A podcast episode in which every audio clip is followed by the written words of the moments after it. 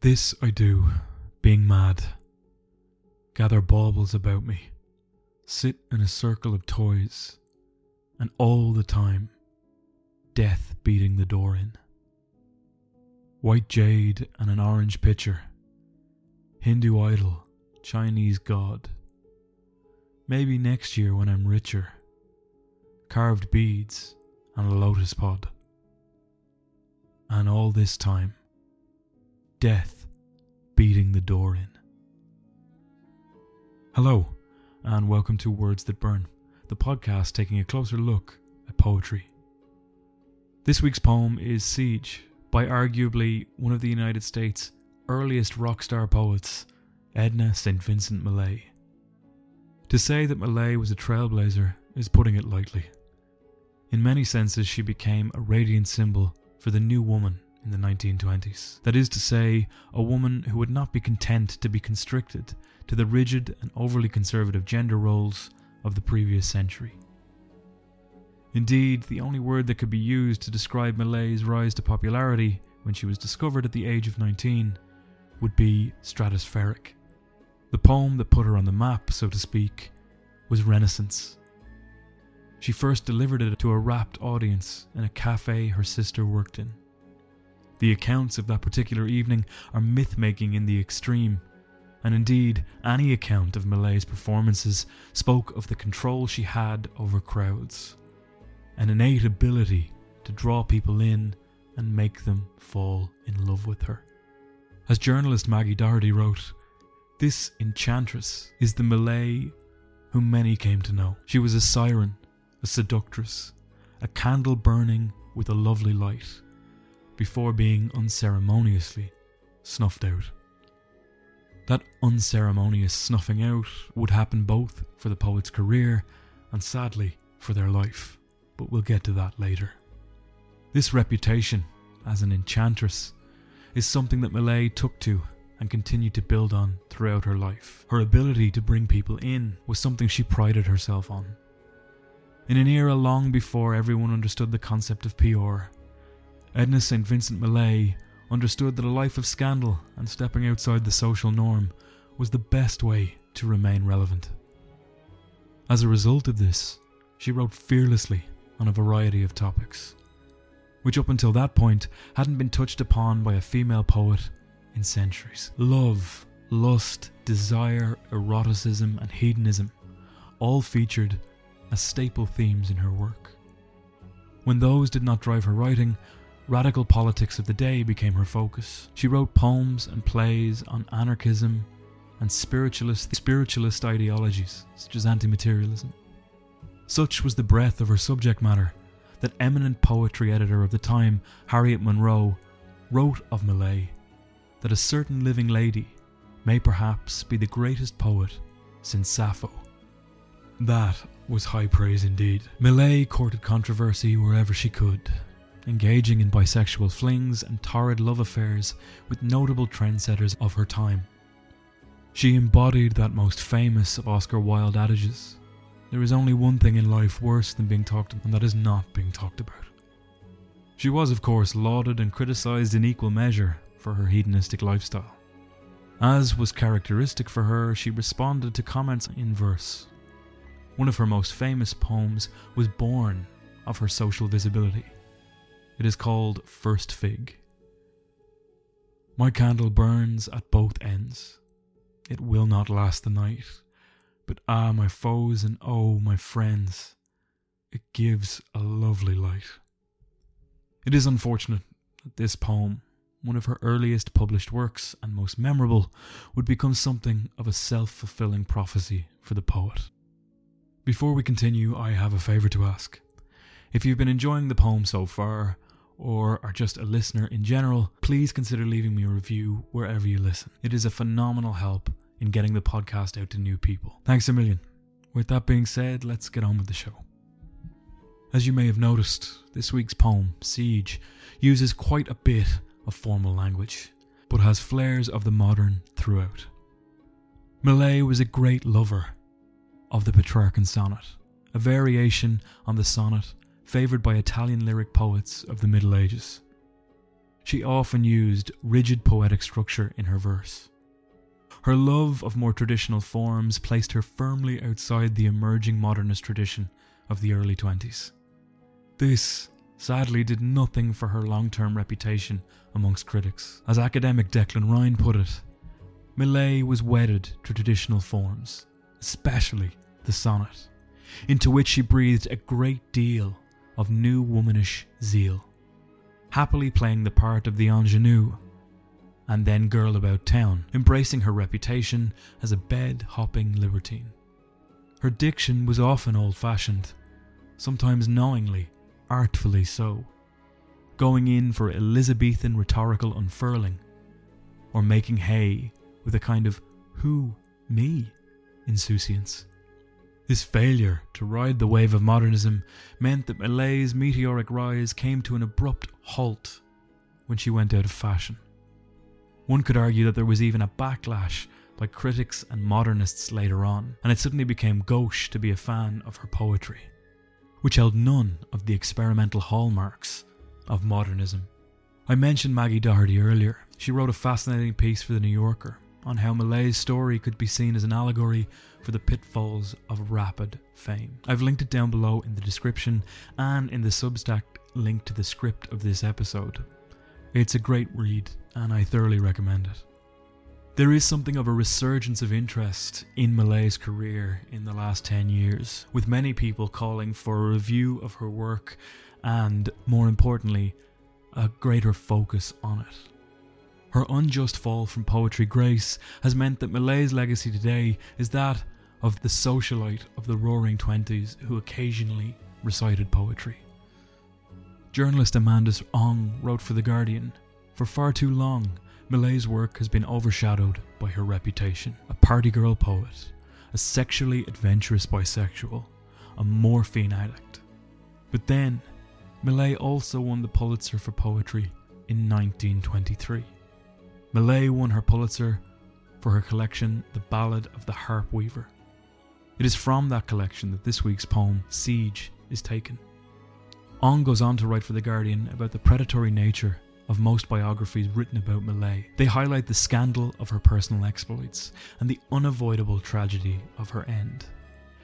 This, however, does nothing to highlight the powerful poetry that she wrote.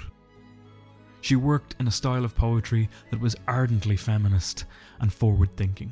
In her verse and in her plays were themes of anti consumerism and mortality that remain as relevant today as they were when they were first published. Siege, to me, is a perfect example of the thought provoking nature of Millay's work and the depth and complexity she was able to bring about in just a few lines. A quick note on the structure of the poem before we begin. It's split into two quatrains, a stanza consisting of four lines, and one couplet to finish. The rhyme scheme of the poem is a little inconsistent, with the first quatrain and final couplet having no set rhyme scheme, but the second stanza following an A B A B scheme. There are several reasons that Millay may have done this. We will discover them as we work our way through the poem. For now, we'll begin with the first four lines. This I do, being mad. Gather baubles about me. Sit in a circle of toys. And all the time, death beating the door in. The opening line is a gripping one, as is typical of Millay's work. Our speaker confronts the audience with the logic of everything that follows, or rather, the absence of it madness. Even in terms of sentence structure, we can see Millay's fondness for tradition. It is almost Elizabethan in its layout. From there, we come to understand the speaker's unique form of madness a compulsion to collect. They gather baubles and toys. The choice of words for their possessions is very deliberate. Baubles are trinkets or knickknacks, objects of little to no value other than sentimentality. This is given even more weight when we hear of the speaker sitting in the middle of a circle of toys. Objects which can hardly be called priceless. We might wonder why Millay has chosen to portray possessions in such a fashion. In a few lines, she has conjured an odd, almost gothic scene. The reason for the seeming lack of value in all these objects becomes clear midway through the third line. And all the time, death beating the door in. Millay's more modern sensibility makes itself immediately apparent. Death beating the door in is a violent, vibrant image that alludes far more to the jazz age than to Shakespeare's time. Millay establishes her understanding of mortality in an instant. Death in her poem and in life is relentless and is coming for the speaker in the room. And so, the siege of the title is given its form. The Gothic idea hinted at in the first lines is given further credence with the appearance of death. Her poetry here takes on a likeness to Emily Dickinson, a poet who frequently encountered death and the supernatural in her work.